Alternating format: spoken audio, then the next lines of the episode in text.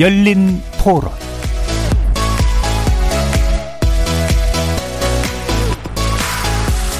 안녕하십니까. KBS 열린 토론 정준희입니다. 지방대학이 무너지면은 그 지역의 상권이 다 무너지죠. 경제적인 그 타격을 많이 받을 수가 있고 상인들이나 가족들이 많이 피해를 입을 수가 있는데 대학생들 수급은 어려울 것 같아요. 제가 다닐 때만 해도 지방 명문대에 지역 있는 사람들은 다 갔어요. 또 근데 이제 어느 순간 지방에 있는 사람들도 다 이제 서울에 있는 대학에 가려다 보니까 인서울이 이제 경쟁률이 되게 높아지게 된 거잖아요. 잘못된 구조다. 충분히 가까운데 다닐 수 있잖아요. 캠퍼스도 넓고 되게 잘 돼 있잖아요. 그리고 뭐 등록금도 저렴하고 교수진이나 이런 경우도 지방 자치단체에서 훨씬 더 좋은 사람들 이렇게 할 수 있잖아요. 지금은 지방대학뿐만 아니라 수도권 대학도 위험을 지금 느낀다고 얘기 들었어요. 학령 인구에 대한 교육만 할 게 아니라 시대가 평생교육으로 가니까 학교 밖 교육을 대학으로 끌어들여 가지고 학령 밖 연령대에서 많은 교육을 필요로 할 거예요. 그 방안을 끌어들여야 한다고 생각을 해요. 취업할 때 지방대 출신들이 조금 그런 부분들에서 혜택을 못 받는 건 사실이잖아요. 특수 목적 설립 대학을 만든다 그러면 거기에 또 취업률을 강화시켜 준다 그러면 거기에 따라 자연스럽게 대학생들이 그쪽으로 수요가 몰리지 않을까. 거리에서 만나본 시민들의 의견 어떻게 들으셨습니까? 학령 인구 감소 문제를 피부로 느끼게 하는 일이 발생했죠. 어, 이번 대입 과정에서 빚어진 정원 미달 사태인데요. 특히 지방대 현황은 더 심각합니다. 지난 2월 마감된 정시 모집 결과 전국 162개 대학교에서 2만 6천여 명의 미달이 발생했다고 하는데요. 대다수가 비수도권 대학에서 일어난 일이기도 합니다. 심지어 지난해보다 신입생 등록률이 20%포인트 떨어진 어느 한 지역 대학에서는 총장이 책임을 지고 사퇴 의사를 밝히기도 했다죠. 수능 시험을 치르지 않은 학생도 지원할 수 있다든가 신청만 하면 합격률을 보장한다든가 1년 등록금 면제, 휴대폰, 무선 이어폰의 경품까지 내거는 경우도 있었다지만 아, 지방대학 인원 미달 사태를 막기에는 역부족이었던 것 같습니다. 초유의 정원 미달 사태 속에 1학기 개강을 맞은 지금 오늘 KBS 열린 토론에서는 존폐의 기로에선 지방대학의 현주소와 그 배경 진단해보고요. 과연 어떤 출구 전략과 해법이 있는지 심도 깊게 논의해 보도록 하겠습니다. KBS 열린 토론은 여러분이 주인공입니다. 문자로 참여하실 분은 9730 누르시고 의견 남겨주십시오. 단문은 50원, 장문은 100원의 정보 이용료가 붙습니다. KBS 모바일 콩, 트위터 계정 KBS 오픈, 그리고 유튜브를 통해서도 무료로 참여하실 수 있습니다. 날카로운 의견과 뜨거운 참여 기다리겠습니다. KBS 열린 토론 지금부터 출발합니다. 살아 있습니다. 토론이 살아 있습니다. 살아있는 토론, KBS 열린 토론. 토론은 라디오가 진짜입니다. 진짜 토론, KBS 열린 토론.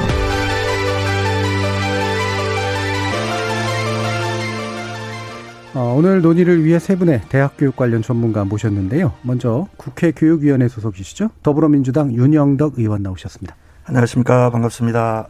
자, 그리고 지방대 존립 위기에서 최전선에서 이제 바람을 맡고 계신 두 분이 계시다고 합니다. 상지대 정대화 총장 모셨습니다. 네, 안녕하세요. 정대화입니다. 대전대 글로벌 문화 콘텐츠학과의 김종법 교수 나오셨습니다. 네, 반갑습니다. 김종법입니다. 예, 뭐 제가 어, 인원 미달 사태를 위주로 좀 말씀드렸습니다만 사실 지방 대학의 위기는 또 그것만의 문제도 아니기도 하고요. 되게 복합적이고 구조적인 문제를 안고 있는데 어, 일단 그 체감도에 대해서 또 뭐 많은 이야기를 해 주실 수가 있을 것 같습니다. 일단 윤 의원님께서는 어떻게 예, 보고 계십니까? 제가 광주 지역을 지역으로 두고 예. 있습니다. 그리고 제 자신이 또 지방대 출신이기도 하고요.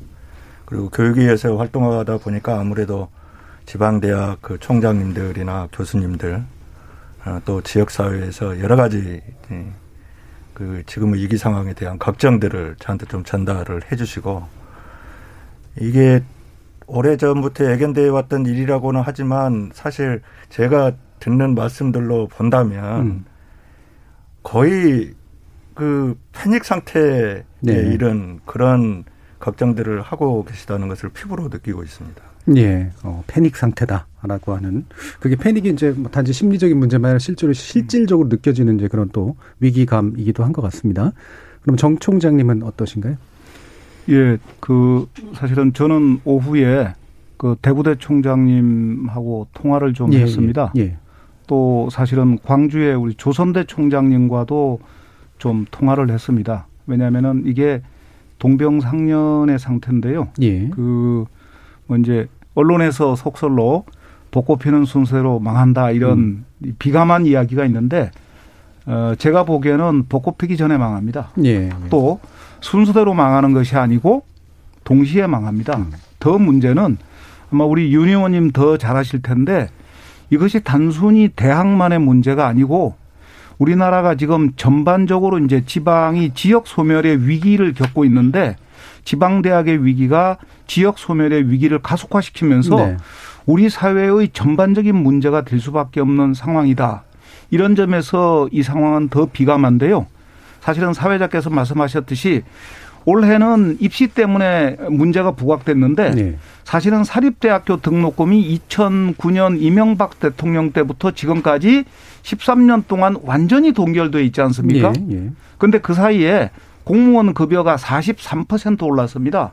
그러면 교직원 급여도 43% 올랐는데 등록금이 동결되어 버렸어요. 이것이 바로 지금 우리나라 사립대학의 현실이고 이 등록금 동결과 이번 학생 부족 이 두 가지가 현재 대학의 가장 큰 문제가 되어 있다. 이렇게 음. 좀 봐야 됩니다. 예, 아까 그 대구대 총장님 말씀해 주신 게 이제 바로 그 사퇴 의사를 밝히신 분이기도 하시기 때문에 또 네. 아마 통화가 이루어지신 것 같은데 네. 이게 사실은 저는 책임지는 모습을 보이려고 하시는 건 되게 좋은 것 같은데 이 총장님이 책임질 수 있는 문제인가라는 생각도 사실 좀 들어요. 뭐 총장도 져야지요. 예. 그러나 이제 잘 지적하셨는데요. 이 문제는 국가적인 문제이고 구조적인 문제이고 거대한 흐름입니다. 예. 이 흐름에 말하자면은 사립 대학들이 지금 내몰려 있는 건데 그런 점에서 사실은 이 정부 특히 교육부의 정책이 필요한데 아마도 이게 아, 윤, 윤 의원님 나중에 말씀하실 것 같은데 이게 범정부 차원의. 종합 대책이 시급하게 나오지 않으면은 음. 이것을 벗어날 길이 없다.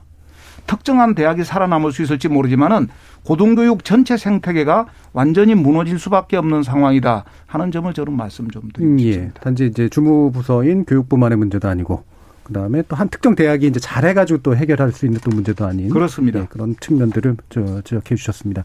자 그러면 김종법 교수님은 또 직접 현장에서 많이 느끼실 텐데요. 그 제가 그 지금 현재 위기의 가장 중심에 서 네. 있는 대전대 일반 교수이기 때문에 음. 아마 이제 앞에 두 분이 말씀하신 거에 대해서는 제가 뭐 더 부연 설명은 하지는 않겠습니다. 근데 이제 문제는 저희가 이 위기 상황에 대해서 이미 충분히 계속 예견하고 논의가 됐었는데 예. 이게 코로나 19 그리고 축소 사회라고 하는 어, 그 위기가 같이 겹치면서 예상보다 2, 3년이 빨라졌다는 거죠. 예. 예. 근데 2, 3년 동안에 또 준비를 잘 하고 그 전부터 준비를 잘 하면 되는데 교수 사회나 대학 사회라는 것이 변화에 굉장히 둔감합니다. 네. 빨리빨리 적응하지를 않는다는 거죠.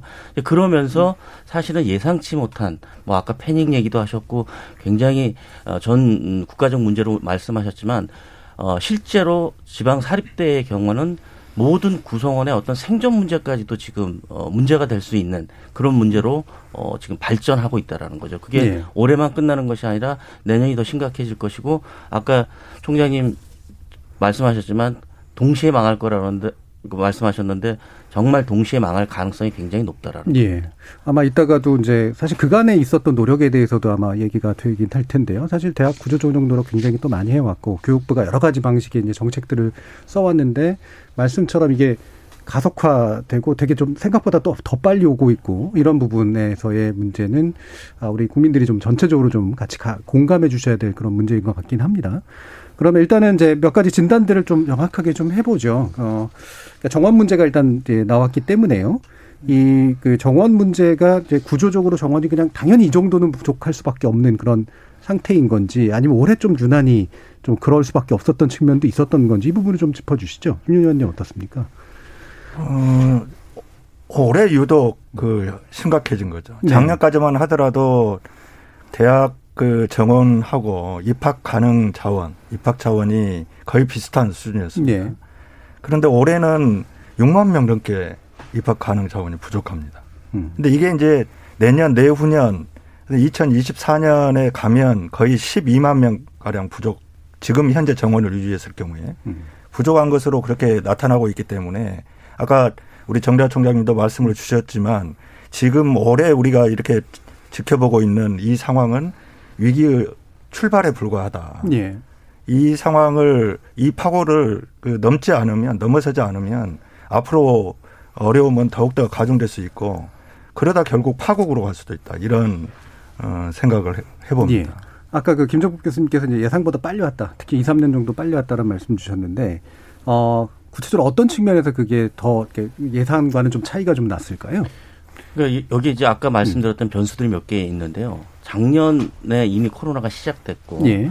어 20학번들이죠. 20학번들이 지금 2학년 학번들이거든요. 그렇죠. 근데 그 2학년 학번들은 1년 동안 학교를 한 번도 안 가보거나 그렇죠. 대면 수업을 한 번도 안 한 학생들도 있습니다. 사실 신입생하고 별 차이가 없는 거죠. 네. 지금 21학번 신입생들하고.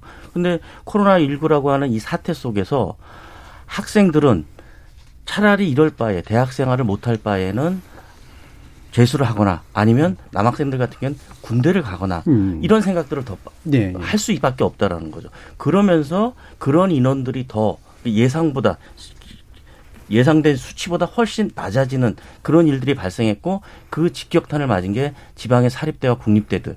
이라고 볼 수 있는 거죠. 그 중에 특히 이제 이제 가장 큰 문제가 됐던 게 이공계입니다. 지방은 예. 이공계들이 인문계보다는 훨씬 더 많은 어, 피해를 입게 됐었습니다. 예. 아마 제 생각에는 그 국립대 그리고 지방에 좀 규모 있는 사립대 같은 경우는 설마 설마 예. 했던 네. 것도 분명히 있는 것 같아요. 네. 어, 어려운 대학들은 정말 심각해질 거다 이런 그 예측들 속에서 어, 정말 조마조마했겠지만 나머지 규모 있는 대학들은 설마 우리에게까지 이런 음. 상황이 올까 하는 그런 안일함도 저는 분명히 있었다고 봅니다. 예. 그러니까 이게 결과적으로 그렇잖아요. 이게 뭐 이따가 이제 지방건축 국립대학도 얘기를 하겠지만 어쨌든 이제 부실한 대학들이 사실 있는 것도 사실이고 그다음에 그들은 이제 정원을 못 채울 거다라고 예상을 하면서 적어도 이 정도 우리급 정도의 대학에서는 이렇게까지 이제 문제가 심각해질 거야라는 생각을 안 했을 거라는 말씀이시잖아요. 아마 그런 분위기도 저도 사실 좀 읽혔던 것 같아요. 그러니까 지난 주- 연말쯤 넘어가고 1월쯤 되니까 갑자기 술렁술렁술렁 하는 게 분위기가 전반적으로 대학에서 나오고 어 큰일 났다라는 얘기들이 나오기 시작하는 그런 모습들이 있었는데요. 정충달님 어떠셨어요? 어, 제 기억에는 한 10년 전부터 예. 대학 대란이 온다고 언론과 교육부와 대학에서 다 얘기를 했습니다. 네. 그리고 사실은 이명박 정부 5년, 박근혜 정부 4년, 9년 동안에 한 6만 명 가까이 줄였습니다. 줄였죠. 예. 예, 한 50, 한 6, 7만 명 되던 이 대학 그 정원을 50만 명 그 밑으로 줄였어요. 그런데 어 이제 지금 돌이켜 보니까 사람들이 분명히 안일하게 생각했던 건 사실입니다. 음. 그 아마 우리 모두가 그랬던 것 같은데 어쩌- 어쩌면 좀 되겠지 하는 생각도 있었을지 모르겠는데 정부가 입학 정원을 줄이는 노력은 매우 약했고 음. 그러니까 이 몰아쳐오는 파고는 쓰나미인데 그거를 이렇게 좀 이렇게 뭐 노나 예. 돛 정도로 막으려고 하지 않았나 음. 하는 생각이 좀 들고요. 그러니까 뭐 프로젝트 하나 주면서 천명 줄이고 뭐 하나 주면서 오백 명 줄이고 이런 식의 어떤 감축 정책을 쓴 것은 잘못됐고 더구나 또 이제 그 그렇게 줄이는 과정에서 좀 이 대학의 어떤 좀 불만이 많이 좀 고조가 됐었어요. 있었죠. 예. 그러니까 또 현 정부 들어와선 또 이렇게 평가를 통해 가지고 정원을 줄이는 걸 또 이렇게 중단해 버렸어요. 네. 그러니까 지난 또 4년 동안에는 거의 또 안 줄었어요. 이런 상황인데 어 제가 보기에 이제 이거를 자꾸 인원을 이렇게 뭘 조건을 걸어 가지고 인원을 줄이려고 하는데 에한 이제 곧 한 2, 3년 내에 10만 명 이상이 부족하잖아요. 그럼 이게 평가를 통해서나 혹은 무슨 프로젝트 하나 주면서 100명, 200명 줄이는 걸로는 이 문제를 해결하는 것이 불가능합니다. 예. 그러면 저는 정부 차원에서 현재 입학 정원은 50만 명인데 이제 지- 요새 태어나는 학생들은 30만 명도 안 되잖아요. 그럼 이건 이렇게 줄이는 게 아니고 국가적 차원에서 인원 감축이 반드시 필요하지 않냐 하는 논의를 사실 해줘야 되는데 그걸 대학한테 개인적으로 줄이라고 하면은 어느 대학이 이게 가능합니까? 예. 그건 안 되고 또 하나가 이제 지금 논의가 그 각 학교에서 입학 정원을 줄이는 얘기를 하, 하면서 그게 잘 안 되니까 대학 폐교를 얘기하는데 그건 또 다른 문제입니다. 예. 그래서 오히려 저는 그 나중에 좀 말씀드리겠습니다만은 대학 수를 줄이려고 애를 쓰지 말고 서울과 지역을 망라해서 우리가 이런 교육 상황에서 전체적으로 다시 한번 그 우리 고등교육의 정원을 재조정하자. 예. 이렇게 저는 좀 제안을 하고 아마 그러면은 국립대학은 문제가 없는데 사립대학은 당장 재정 위기가 닥친다고 할 거예요. 그 경우에 그러면은 정원을 줄이는 대신에 국가가 적절하게 재정 결손을 보조하겠다. 이렇게 가면은 저는 문제가 없을 것 같아요. 예. 근데 좀 궁금한 것은 어 그 얘기를 왜 안 하는지 그게 어렵다고 생각하는 건지 아니면은 부담이 되는 건지 그걸 잘 모르겠어요. 예. 제가 보기에 그길 뿐입니다. 예. 근데 그 부분은 어. 뭐 정치권에서도 음. 어, 이야기가 시작이 됐고 또 어, 심도 깊은 논의도 필요하다 이런 그때는 공감을 하는데 네. 문제는 네. 소위 재정 투입이라고 하는 데 있습니다. 네. 네. 재정 투입은 결국 국민들이 네. 공감을 어, 그렇죠. 형성을 그렇죠. 해야 네. 그게 가능해질 네. 텐데 네. 그런 면에 있어서 지금 뭐 대학 또 우리나라는 사립대 비율이 86.5%나 되지 않습니까? 그렇죠. 네. 어, 그런 어떤 사립대학에 대한 불신이 큰 상황에서 국가 재정을 투입하는 것이 국민들로부터 동의받을 수 있을 것이냐 하는 이런 문제 때문에 논의는 논의대로 진행을 하되 국민적 합의를 만들어 가는 그런 것도 또한 어, 같이 가야 된다 이런 예. 것이 있어서 그게 좀 고민이 되는 예. 거죠. 다수 그, 대학들에 그 혹시 대한 그 예. 이렇게 하면 어떨까요? 저는 윤 의원님이 재정 투여를 할 때 국민의 동의가 필요한데 그 동의 기반이 낮다 하는 그 말씀에 저도 전적으로 동의하거든요. 사실은 80%가 넘는 사립대학이 지난 3, 40년 사이에 우리 국민들에게 보여준 그 모습이 결코 아름답지 않았어요. 예. 그래서 저는 이렇게 좀 하면 어떨까 싶어요. 정말로 이제는 고등교육의 생태계가 파괴되는 위기 상황이니까 대학다운 대학을 살리자. 그런데 그래서 대학답지 않은 대학, 물론 그건 이제 교육부가 기준을 짜면 됩니다만은 대학답지 않은 대학은 자연 소멸로 가게 두고 대학다운 대학을 기준을 정해서 고르고 그 대학이 국내에서도 그렇고 세계적 수준의 대학이 되도록 그렇게 정부가 육성하자. 예. 그렇게 좀 정부가 방향을 짜면은 그러면은 지금 의원님 말씀하시는 것처럼 아니 왜 저런 부실 비리 분교 대학 또는 이게 뭐 등록금만 축내는 대학에 왜 국가가 돈을 내느냐 하는 얘기를 막고 문제를 좀 해결할 수 있지 않나. 예.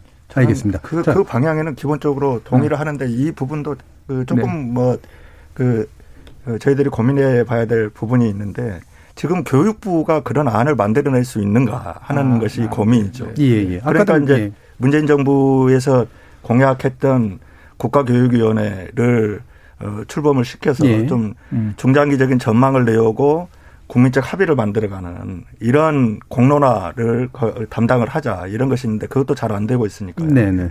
자, 그 부분, 이제 대안에 관련된 거고, 좀 제도 개선에 관련된 거고, 이게 한두 개 안만으로 될 부분이 또 아닌 것 같아서 좀 더 종합적으로 이따 2부에서 좀 더 자세히 좀 짚어보도록 하고요.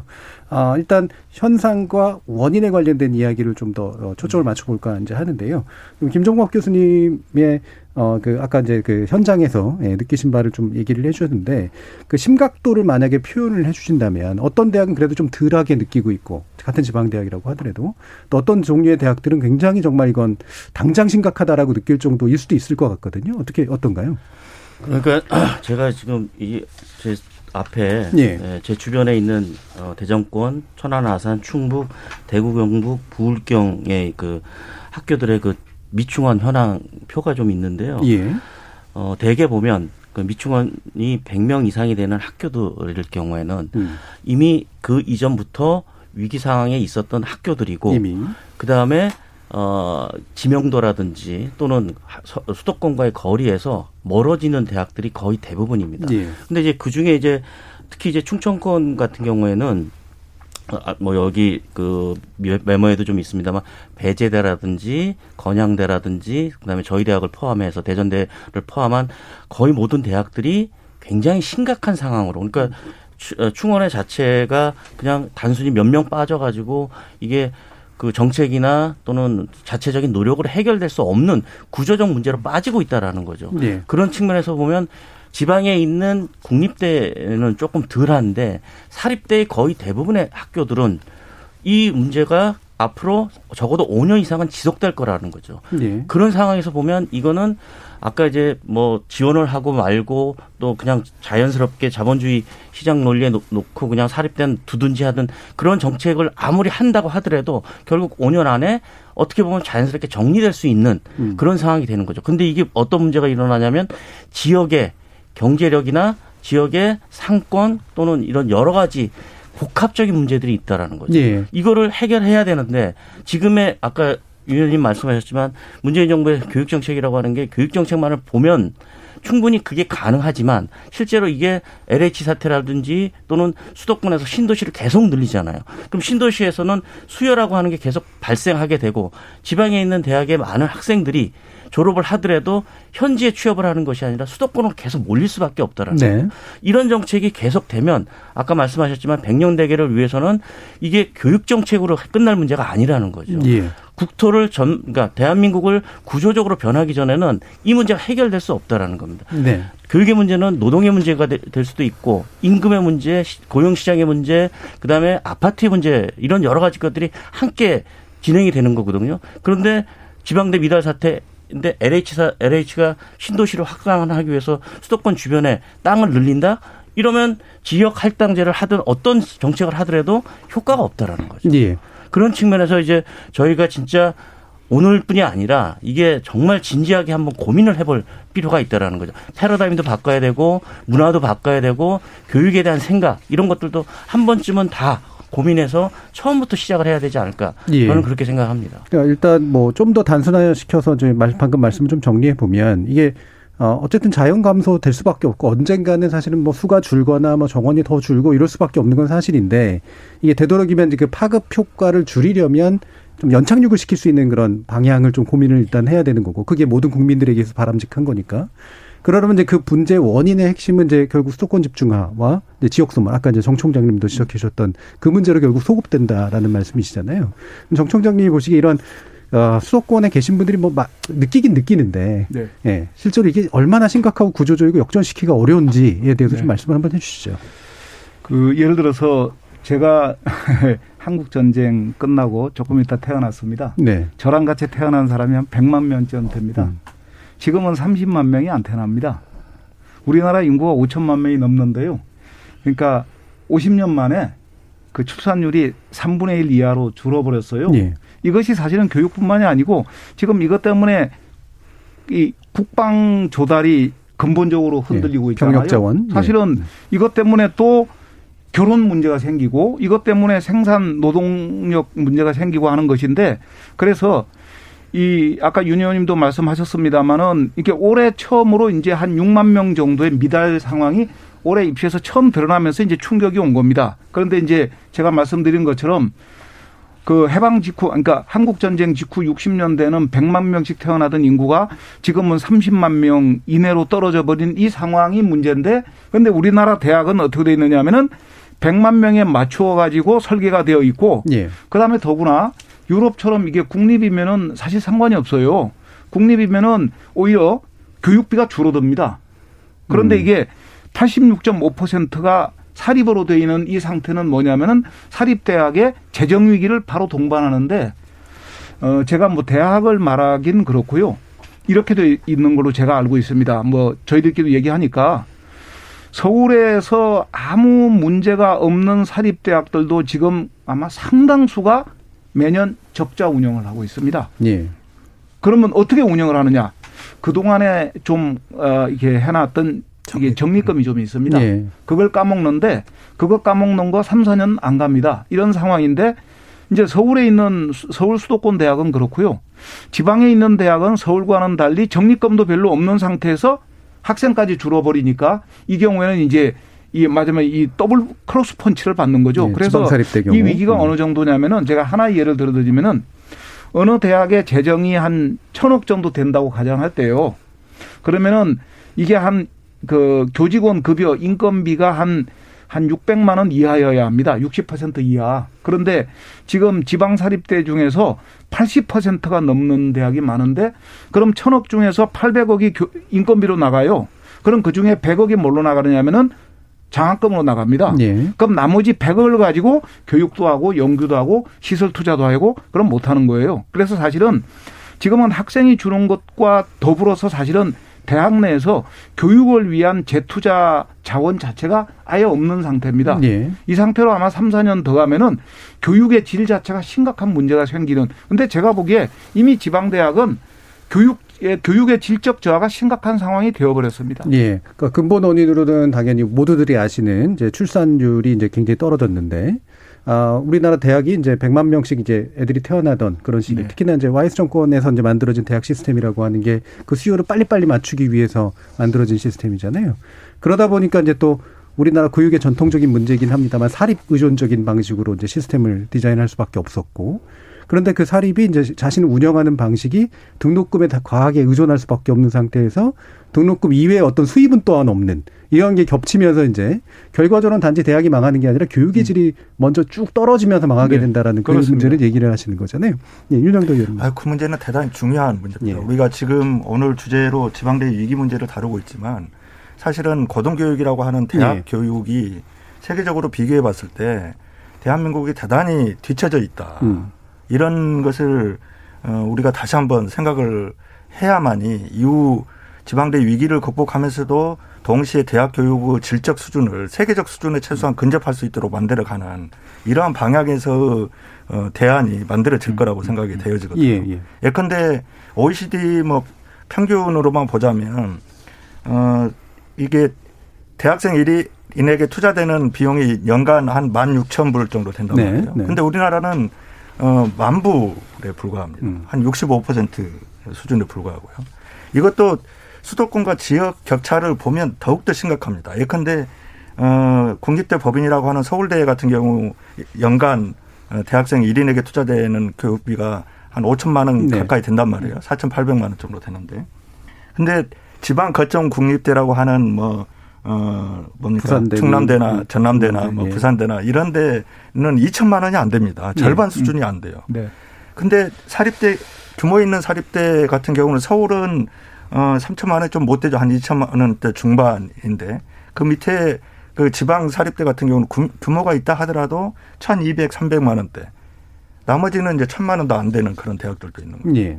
이런 것을 아주 단순한 수치로만 보더라도 우리나라가 대학 수가 많고 또 대학에 진학하는 비율이 높고 이름에도 불구하고 대학의 어떤 질적 수준으로 보면 세계 50권 대학에 드, 들어가는 대학 또 우리가 뭐 눈을 씻고 찾아봐도 뭐 한두 개 보이는 그런 정도 어, 수준이지 않습니까? 전체 대학의 질은 세계적으로 대단히 어, 위험 수위에 네. 와 있는 그런 상태이기 음. 때문에 대학 교육에 대한 국가의 책무성을 어, 강화하기 위해서 재정을 투입하는 문제부터 시작을 해서 이제는 전향적으로 적극적인 예. 검토가 예. 필요하다 이런 음. 생각에는 저도 동의를 합니다. 예. 기본적으로 이제 교육 예제는 결국 사실 투자 투자하고 직결되는 거잖아요. 그렇죠. 뭐 개인이 네. 노력해서 되는 네. 문제가 아니기 때문에. 근데 말씀 주신 것처럼 세계 기준으로 봐도 1인당 학생 1인당 투자 비용이라고 하는 것이 굉장히 작은 편이고 그러면 이거를 이제 누가 또 감당하고 있느냐라는 문제도 사실 또 굉장히 중요한데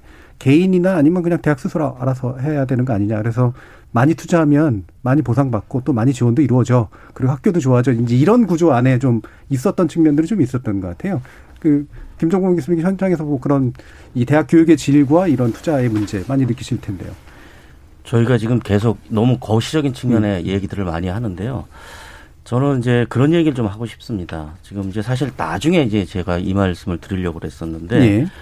어, 저희가 그 부모님들이나 이제 현실적인 측면에서 부모들이 또는 학생들이 제일 먼저 선택하는 게 의대, 치대, 한의대, 네. 보건 계열이잖아요.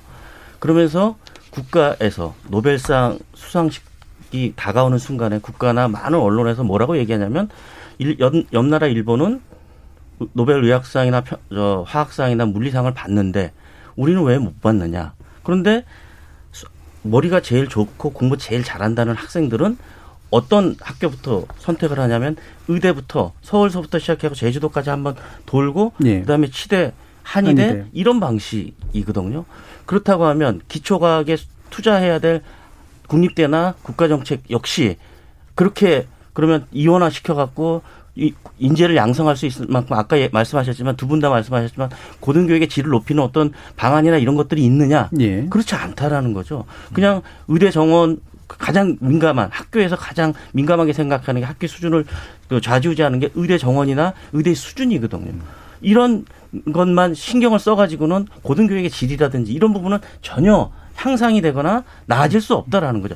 이거는 지금 국가가 지금 지- 지향하고 있는 제4차 산업 얘기 많이 하잖아요. 네. 제4차 산업 얘기를 많이 하면서 실제로 교육부나 교육 정책은 다 평준화 시킵니다.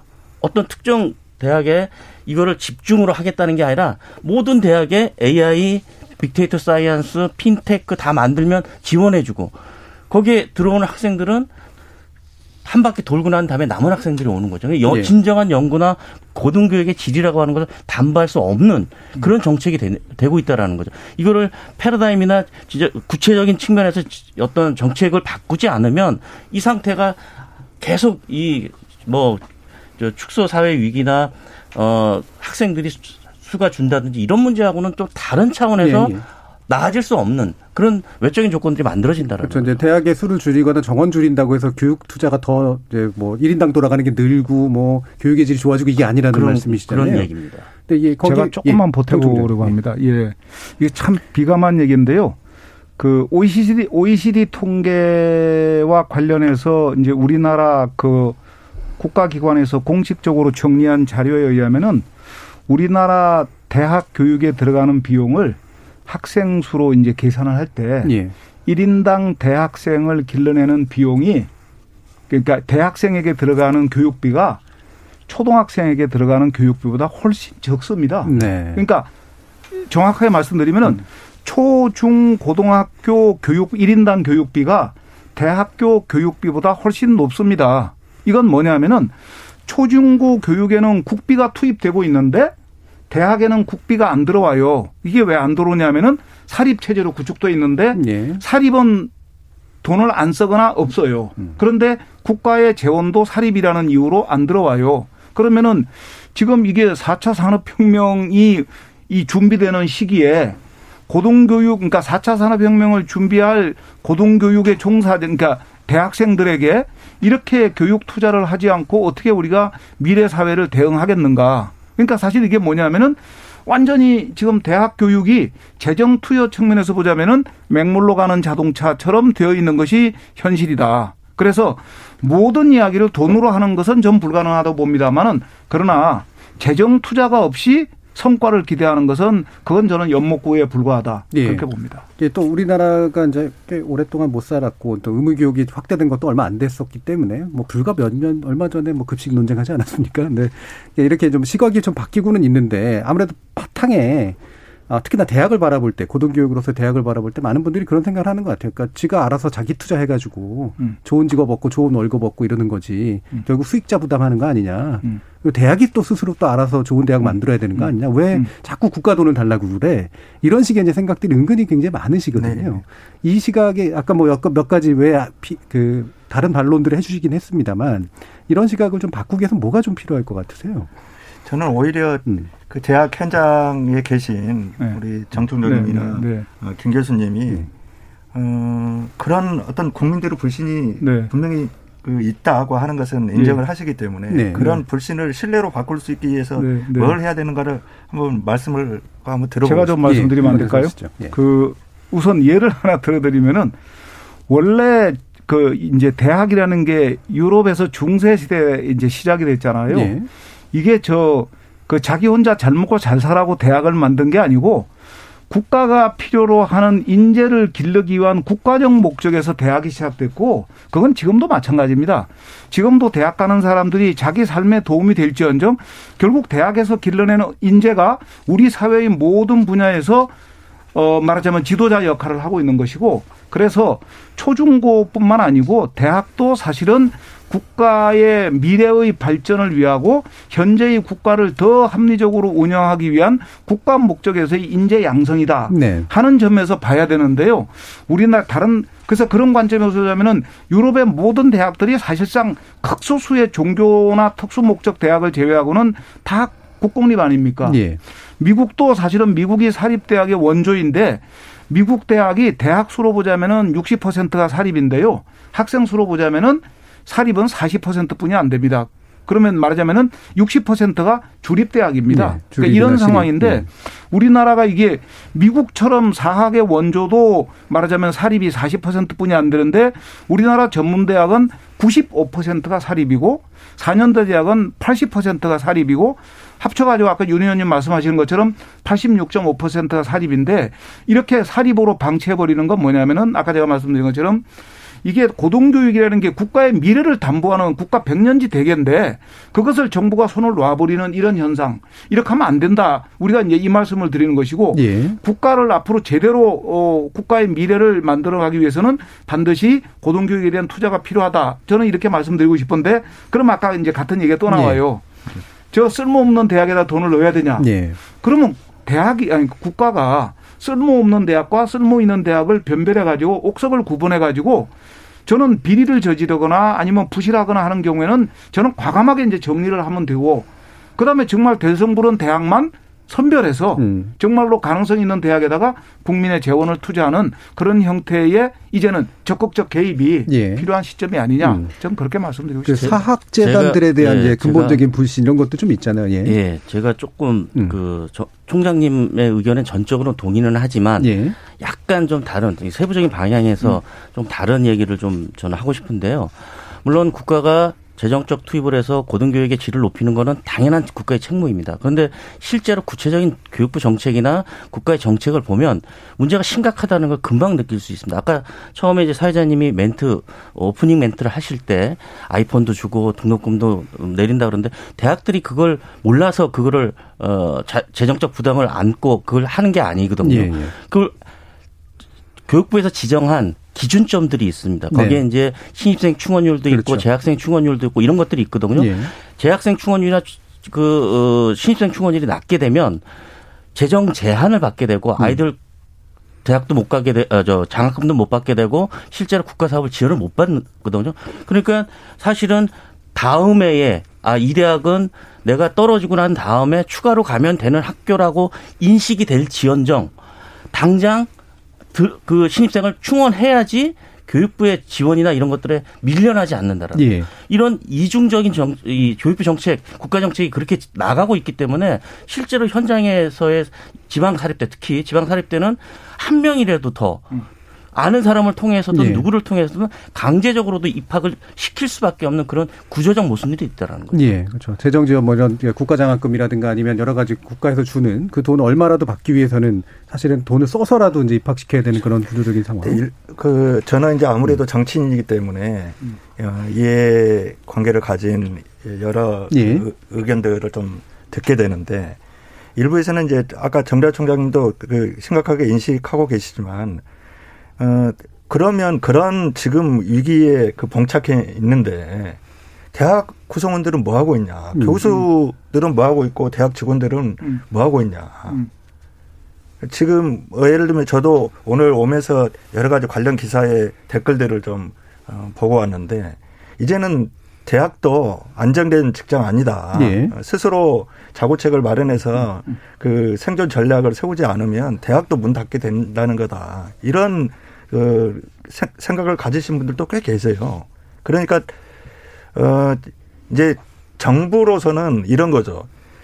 그 대학답지 않은 대학을 문 닫게 하면 되는 거 아니냐 이런 말씀을 하시지만 그 정치를 하는 그 정치인들의 입장에서나 정부 입장에서 보면 그러한 그 이 대학다운 대학과 그렇지 않은 대학을 판별하는 것부터 국민들이 신뢰하지 않으면 그런 정책을 과감하게 시행하기가 어렵거든요. 그렇죠. 예. 안전하고 객관적이고 공정한 기준을 만든다는 게참 어려운 그렇죠, 일이니까요. 그렇죠. 예. 그 저는 이제 제가 뭐 어떻든 대학 운영자의 한 사람이니까 그 제가 한번 말씀을 드려보면은 어 그러니까 이게 우리 사회에 그러니까 이 고등교육 그러니까 사립과 국공립을 떠나서 고등교육을 이렇게 육성하겠다고 하는 방침이 마련되지 않은 상황에서는 사실은 이게 대학이나 대학 교수가 자기가 방향을 잡아가지고 우리가 이렇게 하겠다 하기가 좀 어려울 것 같아요. 네. 근데 이제 저는 거꾸로 예를 들어서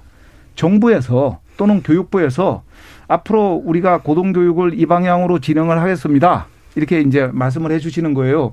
그러는 거죠. 예를 들어서 그 교육 역량이 교육 역량은 체크하기가 쉽습니다. 또 연구력도 체크하기가 쉽습니다. 뭐 김 교수님 잘 아시겠지만 또는 운영의 어떤 좀 투명성, 정상화 이런 것도 체크하기가 쉬워요. 그래서 그래서 교육 역량을 높이시고 연구력을 높이시고 지역 사회와 열심히 협력하시고 그다음에 어 대학을 투명하게 만드는 이런 조건 하에서 자구 노력을 하시면은 그 자구 노력에 부합하여서 충분히 지원해 드리겠습니다. 근데 만약에 뭐 이를테서 정말 불법을 저지르고 비리를 저지르거나 아니면 정말로 논문도 안 쓰고 노시거나 학생들 수업이 엉망이면은 그러면은 끊겠습니다 라고 하고 저는 예를 들어서 제 예인데 한 2년 정도의 유예 기간만 주고 자 그러면은 과거는 묻지 않겠다. 지금부터 열심히 하시면은 충분히 지원하겠다고 하면은 저는 제가 이렇게 생각합니다. 제가 이제 뭐 일반 교수도 했고 또 총장도 하는 입장에서 보자면은 그러면 그 총장이 그 얘기를 듣고 어떻게 했어요? 좀 물어보세요. 교육부가 좀 이렇게 간다는데 자 우리가 이제 죽느냐 사느냐다. 그럼 지금부터 열심히 연구하고 교육하고 제대로 우리 운영하고 학생들 얘기 듣고 이렇게 합시다. 대학이 제가 보기에 대학 생태계가 저는 정부가 한마디만 딱 해주시면은 정상적으로 운영되는 대학에 대해서 정부가 충분한 지원을 해드리겠다 한마디만 하면은 전 대학의 생태계가 180도 바뀐다고 생각합니다. 예. 근데 지금 그게 없어요. 네, 알겠습니다. 자, 바로 이게 다 대안하고 연결된 문제여가지고요. 일단 지금까지 들어온 청취자 여러분들이 보내주신 문자 한번 들어보고 그다음에 구체적인 제도적 개선안에 대해서도 한번 2부에서 얘기 나눠보도록 하겠습니다. 정희진 문자 캐스터. 네, 청취자 여러분이 보내주신 문자 소개해드리겠습니다. 박문님. 대학이 너무 많습니다. 대학들도 구조조정해야 합니다. 0780님, 경쟁력 없는 대학을 왜 그리 많이 만들고 허가해 줄 건가요? 인구 감소가 뚜렷한 상황에서 대학 설립을 허락해 준 건 문제라고 봅니다. 4166님, 지방 대학들을 다 살릴 필요가 있나요? 학령 인구가 줄어드는데 학교 정원이 늘어난 건 상황에 역행하는 겁니다. 학생이 없는 학교는 의미가 없습니다. 대학들의 뼈를 깎는 자구책이 필요합니다. 8385님, 시골 분교가 모두 사라져 아이가 있는 젊은이들은 시골로 가려 해도 갈 수가 없습니다. 시골 분교가 사라졌듯이 지방대가 사라지면 지방도시의 해체가 벌어질 것이라고 생각합니다. 지방대학들이 그 지역 주민들의 사회 진출 이후에도 교육을 시킬 수 있는 기반이라도 만들어야 붕괴를 막을 수 있지 않을까요? 8401님. 지방대학의 교육 수준이나 질을 거론하기 이전에 인구의 자연 감소로 학령 인구가 근본적으로 부족한 상황입니다. 대학의 정원을 조정해야 합니다. K80364137님. 정원이 많은 서울의 메이저 대학의 정원은 크게 줄이는 한편 지방의 이사장 비리대학과 부실대학은 과감히 정리해야 합니다. K75937745님. 대학은 구조조정을 먼저 해야 합니다. 쌓아놓은 예치금 쓰고 재단 부동산 팔아서 자구 노력을 한 다음에야 세금이 투입되어야 합니다. 헤이드님. 능력주의가 존재하는 한 학벌주의는 사라지지 않을 겁니다. 좋은 대학을 가는 것이 좋은 직장을 구하는 거의 유일한 수단인 우리 사회가 문제입니다. 해주셨고요. 4959님. 부실한 지방사립대학은 공립 또는 국립화해야 합니다. 그리고 제일 우선적으로 학력 간 임금 차별 철폐가 중요하다고 생각합니다. 라고 보내주셨네요. 네, KBS 열린 토론. 이 시간은 영상으로도 생중계되고 있습니다. 유튜브에 들어가셔서 KBS 일라디오 또는 KBS 열린 토론을 검색하시면 지금 바로 토론하는 모습 영상으로 보실 수 있습니다. 지금 방송을 듣고 계신 청취자 모두가 시민 농객입니다. 계속해서 청취자 여러분들의 날카로운 시선과 의견 보내주세요. 지금까지 문자캐스터 정희진이었습니다. 토론이 세상을 바꿀 수는 없습니다. 하지만 토론 없이 바꿀 수 있는 세상은 어디에도 없습니다.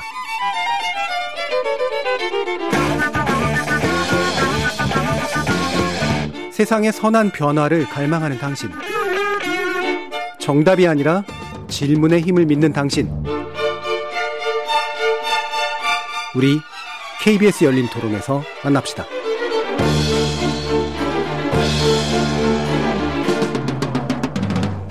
KBS 열린 토론 오늘은 위기에 처한 대학 교육 문제를 위주로 상지대 정대화 총장, 더불어민주당 윤영덕 의원, 대전대 글로벌 문화 콘텐츠학과 김종법 교수 이렇게 세 분과 함께 하고 있습니다. 자 그러면 일단 요거 한번 정리하고 가죠. 그러니까 지금까지 정부와 대학은 대체로 어떤 틀 안에서 나름대로 구조조정을 하거나 뭔가 대응하려고 노력을 해왔는가와 그리고 현재 조건에서 그게 지금 아, 실효적으로 작동하지 않고 있다는 얘기니까 그러면 정부와 국회 또 입법 쪽 이런 쪽은 어떤 방식으로 좀 대응을 하려고 좀 노력하고 있는가 이 부분일 텐데요. 일단은 윤 의원님 먼저, 먼저 말씀 한번 주시죠. 어, 1990년대에 비해서 지금 현재 대학이 한 100여 개가 늘었습니다. 예. 입학 정원은 거의 64만까지 갔다가 지금은 이제 한 50만 명 이하로 음. 어, 떨어졌는데요. 예, 여러 가지 대학 그 수와 또 정원에 좀 부침이 있었던 것 같습니다. 그래서 21세기 2000년대 접어들면서 이제 지방대학 위기가 그때부터 예견되기 시작을 했습니다. 그래서 대학 구조조정에 대한 이야기가 나왔고 또 우리나라처럼 고등교육에 대한 그 정부 재원 투입이 그 열악한 그런 네. 상황이었기 때문에 고등교육 재정 지원을 좀 확대하는 그런 부분에서 어 노력 그 나름대로 정부가 계획을 세우고 집행을 해왔는데 그게 우리나라 그 고등교육 그 전반적인 어떤 생태계에 대한 종합적인 어떤 진단에 근거했다기보다는 그때그때 국민들이 제기하는 그 문제에 대해서 단기적인 처방으로 일관해온 그런 측면이 분명히 존재했다고 봅니다. 음. 저는 그렇기 때문에 우리가 이후 대안을 세워가는 데 있어서도 아까 제가 정대화 총장님 말씀에 과연 정부가 어, 특히 교육부가 그런 우리나라 교육, 고등교육 생태계를 새롭게 만들 수 있는 그런 계획을 제대로 된 계획을 내놓을 수 있을까 이런 음. 질문을 던졌던 것은 바로 그러한 이유입니다. 그래, 예.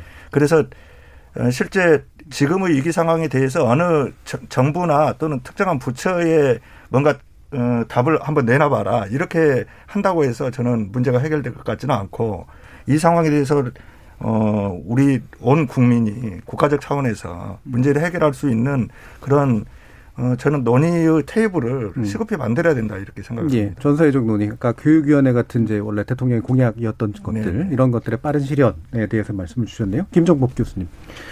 그, 어, 아까도 말씀드렸지만 사실 저는 이제 제 개인적으로 교육 정책을 이렇게 해야 되겠다라는 생각은 있습니다. 네. 어, 뭐제 사견이라는 것을 전제로 음. 어, 조금 더 구체적으로 제가 한번 말씀을 드리면 저는 사실은 이탈리아에서 어, 네. 공부를 했고 아까 이제 어, 총장님도 말씀하셨지만 유럽은 국공립 시스템이었고 저도 그 혜택을 받고 네. 거기서 공부를 하고 유학을 했습니다.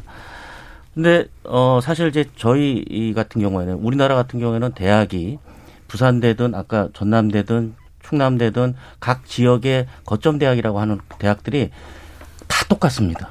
모든 과가 다 있고 예. 학과의 특성이 없다라는 거죠. 백화점 진료. 지역은 조금씩 다릅니다. 음. 호남은 농업이라든지 관련된 어업이라든지 이런 네. 쪽이 더 많고 영남은 공장도 많고 어 특정 지역에는 특정 산업도 충분히 자생력을 가지고 있는 그런 지역들이 많거든요. 근데 대학이 그런 부분을 전혀 못 맞춰주고 있다라는 네. 거예요. 획일적인 교육 정책이 일단 일선에서 계속 나오고 있기 때문에 대학은 자구력을 갖추지 못한 대학 입장에서는 그 외부의 지원이나 이런 것들에 굉장히 민감하거든요. 그러면 거기에 맞출 수밖에 없고 이게 이제 계속 구조적으로 진행이 되다 보니까 사실은 4차 산업혁명 그다음에 코로나19로 인해서 증명된 사실 중에 하나가 제가 볼 때는 농업이라고 하는 게 제1차 산업이 앞으로 4차 산업이 되면 되면 될수록 더 중요해지는 산업이 되거든요. 음. 그런데 농촌을 지금 같은 수도권 집중의 그런 정책을 계속 쓸 때는 농, 농촌 자체가 사라지는 거죠. 그럼 우리가 식량을 밖에서부터 해외에서부터 사들여야 되는데 이런 상황까지 가게 되면 국방의 문제뿐이 아니라 대한민국의 어떤 그 존립의 문제가 어 네. 그 진행될 수밖에 없다라는 거죠. 그런 측면에서 보면 위원님 말씀하셨지만 패러다임도 바꿔야 되고 이게 교육뿐만의 정책으로 끝날 수 있는 문제도 아니고 음. 모든 음, 고용노동부나 모든 정부 부처들이 한번 정말 이 패러다임을 바꾸기 위해서 구조를 한번 개혁하기 위한 노력, 시도는 분명히 있어야 되나, 된다고 저는 생각합니다. 예. 그러니까 이후 사회가 가지고 수 있는 뭐 경제나 사회 체제, 그다음에 거기에 필요한 산업, 그다음에 그것을 위해서 필요한 인력이 어떻게 지역에서 순환되고 배출될 것이냐 이 문제로 음. 좀 접근을 해보자라는 말씀이셨어요. 정대하 네. 총장님. 그 저는 조금 전에 그 청취자들 의견 네. 들었잖아요. 네. 한 10여 분 말씀하신 것 같은데 이 청취자들께서 우리보다 더 전문가십니다. 네. 제가 보건데 어 하신 말씀이 다 옳고 그러니까 우리 국민들이 우리 대학의 상황을 정확하게 진단하고 계시고 대안의 방향도 알고 계시다. 저는 이런 생각을 하고요. 다만 제가 하나 약간만 그 청취자 의견 중에서 부연드리고 싶은 것은 우리나라에 대학이 너무 많다 하는 것에 대해서는 제가 제가 관점을 조금 달리해서 한 말씀 드리고 싶습니다. 예. 대학은 많으면 많을수록 좋습니다. 왜냐하면은 4차 산업혁명 시대, 지식 정보화 시대는 사실은 대학을 필요로 합니다. 그래서 대학이 좋은 대학이 많은 나라가 선진국이 될 겁니다. 아마. 네. 그래서 저는 거꾸로 얘기하는데 좋은 대학이 없는 나라 중에서 선진국이 있더냐? 없습니다.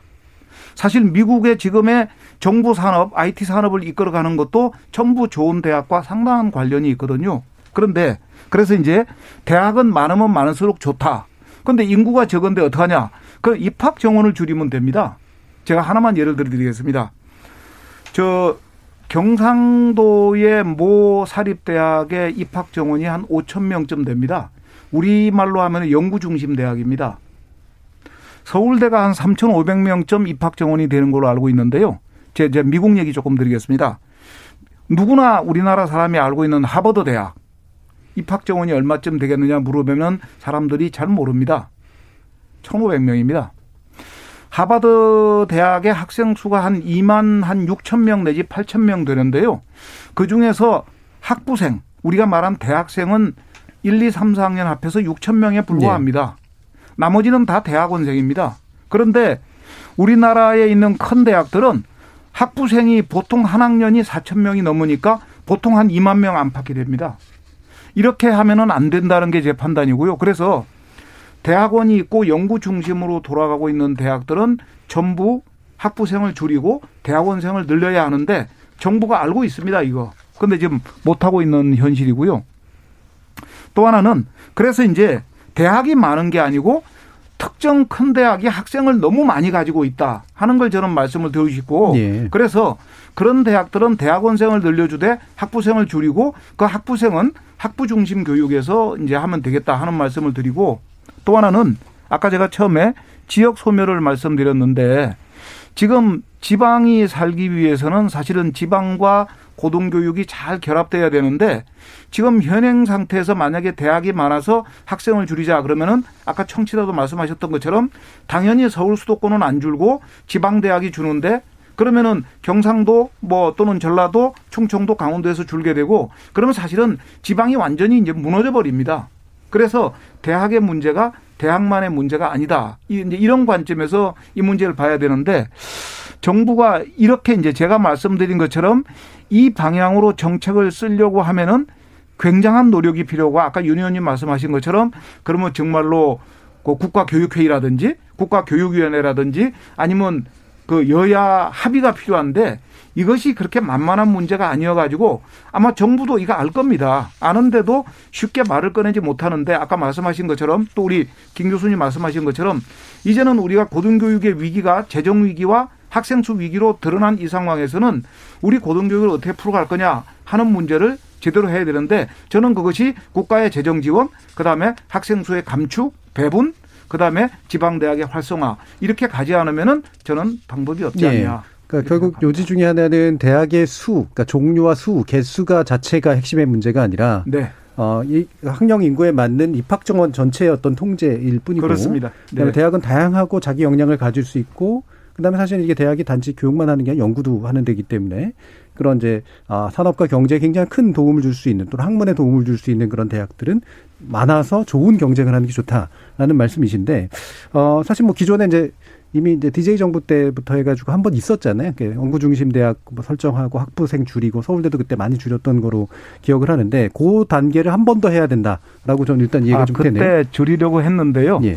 못 줄여 약간 줄이고 말았습니다. 예. 그래서 사실은 이게 지금 연구 중- 지금 말씀하시는 것처럼 연구 중심 대학으로 가려고 하면은 그럼 사실 정부가 연구 중심 대학에 재정 투여를 좀 하고 예. 그다음에 재정 투여가 되니까 사실은 국립 대학이나 이 연구 중심 대학이 학부 학생 수에 연연할 이유가 없어질 정도가 되어야 사실 이게 가능한데 그게 좀 매칭이 안 돼 가지고 조화가 안 돼 가지고 결국 서울대도 상징적으로 줄이고 말았습니다. 예. 자, 이런 문제. 그래서 다시 한번 이 논의, 그, 그 당시 고민했던 것들을 훨씬 더 본격적으로 고민해야 되는 그런 상황인 것 같은데, 그럼 또 말씀을 들어보면, 어, 이 부분은 어떻게 할까? 예를 들면 흔히 이제 국립대 통합 문제라든가 대학 통합 문제라든가 이런 식으로 해서 이게 사실 이 개수를 실제로 줄이는 효과 같은 것들이 좀 있는 부분이기도 하잖아요. 네. 이런 것들에 대한 대안들은 그럼 어떤 이 맥락에서 어떻게 좀 이해하면 좋을까요? 윤 의원님. 음, 그러니까 그 지금 대학 문제를 우리가 이야기할 때 첫 번째로는 고등교육이 세계적인 어떤 그 수준의 질을 네. 가질 수 있는 그런 방법 방안을 찾아야 될 것이고 어또 하나는 지방 대학이 국가 균형 발전의 차원에서 지역 발전을 선도할 수 있는 그런 역할을 할 수 있도록 하는 예. 그 방법을 또한 찾아야 될 것이고 이 뭐두 가지가 비슷한 것 같으면서 또 네. 다른 문제라고 예, 그렇죠. 그 생각이 들어지거든요. 어, 우선 고등교육에 대한 국가 재정 투입을 확, 그, 확충해야 된다, 늘려야 된다. 이런 것에 있어서는, 어, 저희 그 교육위원회에서도 여야 간에, 음. 어, 상당히 의견, 공감대가 있는 것 같더라고요. 네. 어, 그래서 그 고등교육 무상화 음. 어, 이야기도 그 사석에서는 하고 그러는데 문제는 이제 이러한 국가 재정을 투입을 할 때 그 배분을 어떻게 할 것이냐 하는 것이 또 문제로 등장을 하게 될 겁니다. 저는 우선은 소위 국립대학은 국가가 전적으로 책임지겠다 이런 자세를 확고하게 가져야 될 것 같아요. 대신 이제 지금 그 시대 변화에 맞게 서열화된 그런 어떤 대학의 그런 위치들을 그대로 두고 어 재정만 투입할 거냐 하는 것에 대해서는 여러 뭐 아까 사회자님이 이야기하신 대로 국공대 네트워크 예. 구축 문제 또는 통합 문제 뭐 이런 것들이 나오고 있는데 또 거기에 대한 반대 음. 의견들도 있으시기 네. 때문에 어 그런 것들을 포함해서 최소한 음. 국립대학은 국가가 전적으로 책임진다고 하는 그런 방향이 우선은 저는 필요하다고 생각이 음. 들어요. 그 통합 문제는 의원이 아닌 제가 조금 말씀드릴게요. 예, 그, 그 국립대는 통합해야 합니다. 왜 통합해야 하면은 서울대를 갈 거냐, 부산대를 갈 거냐, 경북대를 갈 거냐, 전남대를 갈 거냐 고민하지 않도록 만들어줘야 됩니다. 우리나라 국민들이 어떤 모순이 있느냐면은 초중고는 이제 평준화가 됐잖아요. 그래서 어느 초등학교, 어느 중학교, 어느 고등학교를 가느냐에 대해서 고민이 없어요. 옛날에 있었잖아요. 제가 있을 때는 있었습니다. 근데 지금은 초중고가 시험을 치지 않아도 학부모들이 아무 불만이 없어요. 아유, 우리 애가 인류 고등학교 못 갔다 그런 거 없습니다. 그런 게 없는데 유독 우리나라 학부모님들이 대학은 인류를 보내겠다고 이제 그렇게 하는 겁니다. 그래서 이 문제를 빨리 풀어줘야 되는데 이런 바 이제 우리가 교육계에서 말하는 대학의 서열화, 과당 경쟁, 사교육의 번성 이 문제를 막기 위해서는 그러면은 대학의 서열화를 막아줘야 되는데 대학의 서열화를 막으려면은 국립대를 통합을 해줘야 됩니다. 국립대를 통합을 하면은 공동 입시와 공동 교육과 공동 졸업 학위까지도 가능해집니다. 그건 하기 나름인데 근데 그러면 사람들이 이렇게 생각합니다. 그게 가능합니까? 가능합니다. 예를 들어서 우리가 알고 있는 파리 대학은 하나의 대학이 아니잖아요. 예를 들어서 캘리포니아는 12개의 캘리포니아 주립대학 시스템으로 움직여요. 근데 캘리포니아만 그러냐면은 미주리도 그렇고 아리조나도 그렇고 다 이렇게 통합되어 있어요. 그래서 사실은 우리나라가 좀 독특해서 그렇지 다른 나라의 사례를 보면은 통합되어 가지고 공동으로 교육을 받으면서 교육의 질이 굉장히 우수한 경우가 꽤 많이 있어요. 그래서 국립대학은 통합을 해서 대학 서열화도 없애고 과당 경쟁도 없애고 사교육도 줄이고 하는 행복한 교육이 가능한데 근데 문제는 뭐냐면은 우리나라 교육기관의 13% 뿐이 안 되는 국공립만 통합한다고 되느냐 사립이 많은데 예. 저는 그 문재인 정부가 이미 초기에 국립대 통합 네트워크와 공영형 사립대학 네트워크 예. 이미 정책을 제시했는데 못하고 있습니다. 그래서 국립대도 통합하고 사립대도 가능한 범위 내에서 그러니까 통합이라는 게 무슨 뜻이냐면 협력입니다. 협력하는 체제를 구축하고 그래서 또 국립대와 공영형 사립대학이 또 협력하고 이런 형태로 해가지고 넓은 의미에서 대학의 상향 평준화와 뭐랄까 균등화 이 정책을 쓰면 되거든요. 근데 이거는 말하자면 예. 모든 사람에게 유리한 겁니다. 예, 알겠습니다. 이 부분 김정복 교수님 말씀도 더 들어야겠습니다. 예, 그 예. 아마 뭐 의원님도 그렇고 총장님 말씀하시는 건 기본적으로 모두가 다 동의할 겁니다. 국민 예. 모두가 국가의 경쟁력을 위해서 고등교육에 투자를 많이 하고 또 고등교육 질을 높여서 국가의 경쟁을 높이는데 반대하는 사람은 아무도 없다라는 거죠. 근데 그 이면에 반대하시는 분들의 대부분의 그, 어, 생각은 비리 사학이라든지 음. 그다음에 경쟁력이 없는 데에 그렇죠. 같이 예. 음. 지원을 한다라는 것에 대해서 굉장히 반감이 있고 그게 내 세금인데 음. 그걸 왜 줘라고 네. 생각을 하시는 거죠. 저는 그런 측면에서 이제 두 분 말씀에 전적으로 공감하지만 한 가지 이제 저희가 이제 놓치고 있는 부분이 있는 것 같다는 생각이 좀 듭니다. 저는 개인적으로 어 아까도 이제 말씀드렸지만 유럽에서 공부를 했기 때문에 유럽의 그 시스템에 대해서는 굉장히 공감을 하, 하거든요. 예. 특히 이제 한국 사회는 그럼에도 불구하고 안 되는 게 학벌과 또는 이 아까 얘기했지만 학교 서열에 대한 국민적인 인식이 너무나 강하기 때문에 음. 그걸 깨뜨려야 된다라는 거죠. 그런 측면에서 보면 국가의 국립대 정책과 사립대 정책이 달라야 된다고 저는 생각을 합니다. 네. 국립대는 국가가 전적으로 지원해서 학생들이 취업뿐이 아니라 연구를 계속할 수 있는 어떤 그 토대를 만들어 준다고 하면 네. 굳이 학생들이 돈 많이 내는 사립대를 갈 필요가 없다라는 거죠. 음. 그런데 지금처럼 사립대 눈치도 보고 국립대 눈치도 보고 서울대 눈치도 보고 부산대 눈치도 보는 이런 구조 속에서는 사실은 어떤 정책을 해도 그 효과라고 하는 게 그렇게 크지 않다라고 저는 개인적으로 생각합니다. 예. 이분 윤 의원님도 좀더 덧붙여 주죠. 김종복 교수님 음. 방금 말씀하셨던 어, 그 공립대 정책과 사립대 정책이 에, 또 따로 갈 필요가 있다. 된다. 달리 갈 필요가 있다. 이런 말씀에 에, 공감하는 바가 있습니다. 그래서 어, 국립대학법을 그 새롭게 좀 제정을 해서 음. 국립대학은 최소 아까 제가 말씀드린 것처럼 국립 국가가 설립한 대학인 만큼 국가가 전적으로 음. 어 설립과 운영을 좀 책임지는 이런 것이 가능한 법적 장치가 좀 필요하지 않을까 하는 생각이 들어지고요. 사립대학 문제에 있어서는 어 기본적으로 지금 여러 가지 문제들을 이야기를 하지만 가장 중요한 것은 재정 어, 위기거든요. 그래서 그러한 문제를 해결하기 위해서 어, 지금 초중등 교육은 내국세의 일정한 비율을 어, 그 교부금으로 예. 이렇게 편성을 하지 않습니까? 어, 고등교육도 고등교육 그 재정 교부금을 음. 우리가 그 좀 적극도 어, 좀 더 적극적으로 음. 어, 검토해야 될 단계가 되지 않았나 음. 하는 생각도 해봅니다. 고등교육에 관련된 세목 같은 것들이 좀 그럼 만들어져서 그게 네네. 자동으로 교부금으로 갈 수 있도록 그렇죠. 이렇게 돼야 된다. 네. 네. 그리고 사립대에게 좀 더 다른 건, 그러니까 사립대에 좀 자유를 부여해야 한다는 측면도 그럼 같이 고려를 하시는 건가요? 저는 이 부분이 음. 기본적으로는 국가의 책임성을 높이되 대학의 자율성은 좀 보장하는 이런 방향으로 가는 것은 맞는데 예.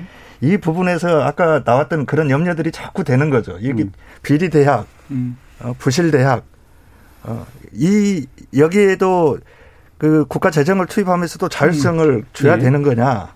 하는 문제가 여전히 고민되기 예, 때문에 그걸 이렇게 하시면 예. 되지 않을까요? 재정 운용에 있어서 비리가 나지 않도록은 엄격하게 통제하고 그렇지 않은 학사 운영은 충분히 풀어줘도 되죠. 예. 이제 그 문제가 쉽지 않은 게 네. 결국은 네. 그런 대학들이 그 재정 지원을 제한받게 되면 네. 누가 피해를 보냐 그러면 학생들이 네. 피해를 네. 보게 되는 거잖아요. 네. 그러니까 그런 어떤 정책적 결단도 그렇게 말처럼 쉬운 것은 아니라는 거죠. 알겠습니다. 자, 이 부분 더 말씀 나누면 좋겠습니다만 이제 마무리 발언 시간인데요. 한 1분 정도 혹시 어, 미처 좀 못하신 거거나 아니면 좀 재원이 좀 필요하신 부분들에 대해서 의견을 좀 주시도록 하시죠. 먼저 김정법 교수님부터 들어볼까요? 네. 제가 항상 마지막에 얘기했는데 마지막 뭐 발언은 제가 먼저 하네요. 네. 저는 개인적으로 이제 그렇게 생각합니다. 아까도 말씀드렸지만 어, 대한민국의 국가 경쟁력이라고 하는 것이 사실 대학 교육이 굉장히 중요한 지표가 되고 어, 앞으로 미래 사회에 우리가 어떤 어, 세계에서 살아남을 수 있을 것인가의 지표인데 지금처럼 천편일률적이고 그다음에 각 부처가 다, 서로 다른 교육 정책을 효과가 있게 쓰기 위해서는 건설 저 교통부나 또는 고용노동부라든지 이런 다른 정책들이 거기에 괴를 같이 해줘야 음. 되는데 전혀 그렇지 않다라는 거죠. 그런 측면은 국가 정책의 비효율성도 나오게 되고 그게 결국 대학의 경쟁력도 깎아먹게 되는 그런 일들이 일어나기 때문에 지금 현재 사회에 만연한 학벌 중심의 사회 네. 구조 그리고 어, 수도권 집중화를 조금 완화하는 방식의 정책들이 교육 정책과 함께 어울려진다면 이 배달의 민족이고 굉장히 우수한 민족이잖아요. 음. 어, 빨리 해결될 수 있을 거라고 저는 생각합니다. 마지막으로 한 가지만 더 얘기하면 대학 안에 구성원들은 사실은 여기 지금 말씀하시는 것보다는 훨씬 더 심각한 상황이 심각한 상황이라고 하는 건 뭐냐면 내가 있을 때까지는 절대 망하지 않는다라는 예. 그런 아니한 생각들이 있다라는 거죠. 저희가 예. 그걸 바꾸지 않는 이상은 사실 어떤 정책도 효과를 보기 어렵다. 그렇습니다. 저는 그렇게 생각합니다. 네, 정대화 총장님. 네. 저는 뭐 좋은 대학을 많이 만들자는 말씀을 드렸고 그 좋은 대학을 많이 만들기 위해서는 운영자들이 잘 운영해야 하지만은 또 적절한 재정 투여가 반드시 필요하다. 그런데 이제 오늘 토론에서도 보면은 비리 부실 대학을 어떻게 할 거냐 하는 걱정이 있는 것이고 당연히 그 걱정은 당연하고 비리 부실 대학을 말하자면은 정책적으로 어 통제 관리 또 제거한다는 전제하에 그렇게 이제 정책을 좀 써 나갔으면 좋겠다는 말씀을 드리고요. 예를 들어서 지금 4년제 대학에서 사립 대학이 한 100 한 5, 60개 정도 됩니다. 그런데 현재 우리나라 교육비 교육 예산이 한 77, 8조 정도 되는데 그 대부분이 초중고 예산이고 고등교육 예산이 매우 적습니다. 네. 그래서 고등 77조 중에서 고등교육 예산을 약 1조만 늘려도 대학 이야기가 완전히 달라집니다. 음. 저는 그 점을 좀 말씀을 드리고 싶고요. 사실은 지금 어 이 어, 우리가 원래 처음에 시작한 게 이제 학령 인구의 감소였잖아요. 예. 학령 인구의 감소가 어떤 상황을 가져오느냐면은 지방 사립대와 전문대의 괴멸로 가져옵니다. 그런데 전문대는 정말 중요하거든요. 이 전문대를 양성하기 위해서는 우선적으로 정부가 전문대는 저는 거의 무상교육에 가까운 형태로 해줘야 저는 가능하고 네. 그다음에 사립대도 건전 사립대학을 육성하는 정책으로 네. 어, 고민을 좀 하고 그렇게 추진하는 게 필요하다 예. 하는 말씀을 드리고 싶습니다. 마지막으로 윤 의원님께 부탁드리겠습니다. 네. 어, 파국이 오기 전에 위기를 그 극복할 수 있는 해법을 마련해야 될 때라고 생각을 합니다. 우선은 고등교육 재정 확충을 위해서 고등교육 재정 교부금법 등을 본격적으로 논의해야 될 그런 어, 때가 됐다고 생각을 하고요. 또 오늘 핵심적인 주제는 지방대의 위기였는데 이 지방대의 위기는 어 여러 주체들이 동시에 노력을 통해서 해결을 해야 됩니다. 예. 지, 특히 지방자치단체도 그렇고 또 지역 시민사회도 그렇고 이 위기 상황에 어떻게 대응해야 될 것인가를 어, 머리 맞대지 않으면 그것이 곧 지방 위기로 오고 지방 위기는 국가 위기로 확대될 수밖에 없다고 하는 이러한 문제 의식, 위기 의식을 좀더 가져야 될 때다. 예. 이렇게 말씀드리고 싶습니다. 알겠습니다. 자, 오늘 어려운 논의 함께 해 주신 대전대 김종법 교수님, 그리고 상지대 정대화 총장님, 그리고 더불어민주당 윤영덕 의원님 세 분 모두 수고하셨습니다. 감사합니다. 네, 감사합니다. 감사합니다. 오늘 유난히 많이 나온 이야기 쓸데없는 대학이 너무 많다 없어지는 게 순리다 분명히 틀린 곳 하나 없는 말이긴 한데요 현실은 그 촌철살인의 말 이상으로 복잡해서 더 문제이기도 합니다 지방대 유독 집중된 정원 미달 사태 단지 지방대만 질이 떨어져서도 아니고요 원인이기보단 증상에 가까운 일부 대학을 없앤다고 해서 수도권 집중과 출산율 저하라는 근본 문제가 사라지는 건 또한 아니라는 거죠. 옛사람들의 촌철살인의 지혜를 담은 속담 좋아하기는 하는데요. 사람은 나면 서울로 보내고 말은 나면 제주로 보내는 속대, 보내라는 속담만큼은 하루빨리 사라졌으면 하는 마음입니다. 사실 더 먼저 사라져야 하는 건 속담이기 아니라 그런 속담을 여전히 통용되게 만든 사회구조이겠죠. 지금까지 KBS 열린 토론 정준이었습니다.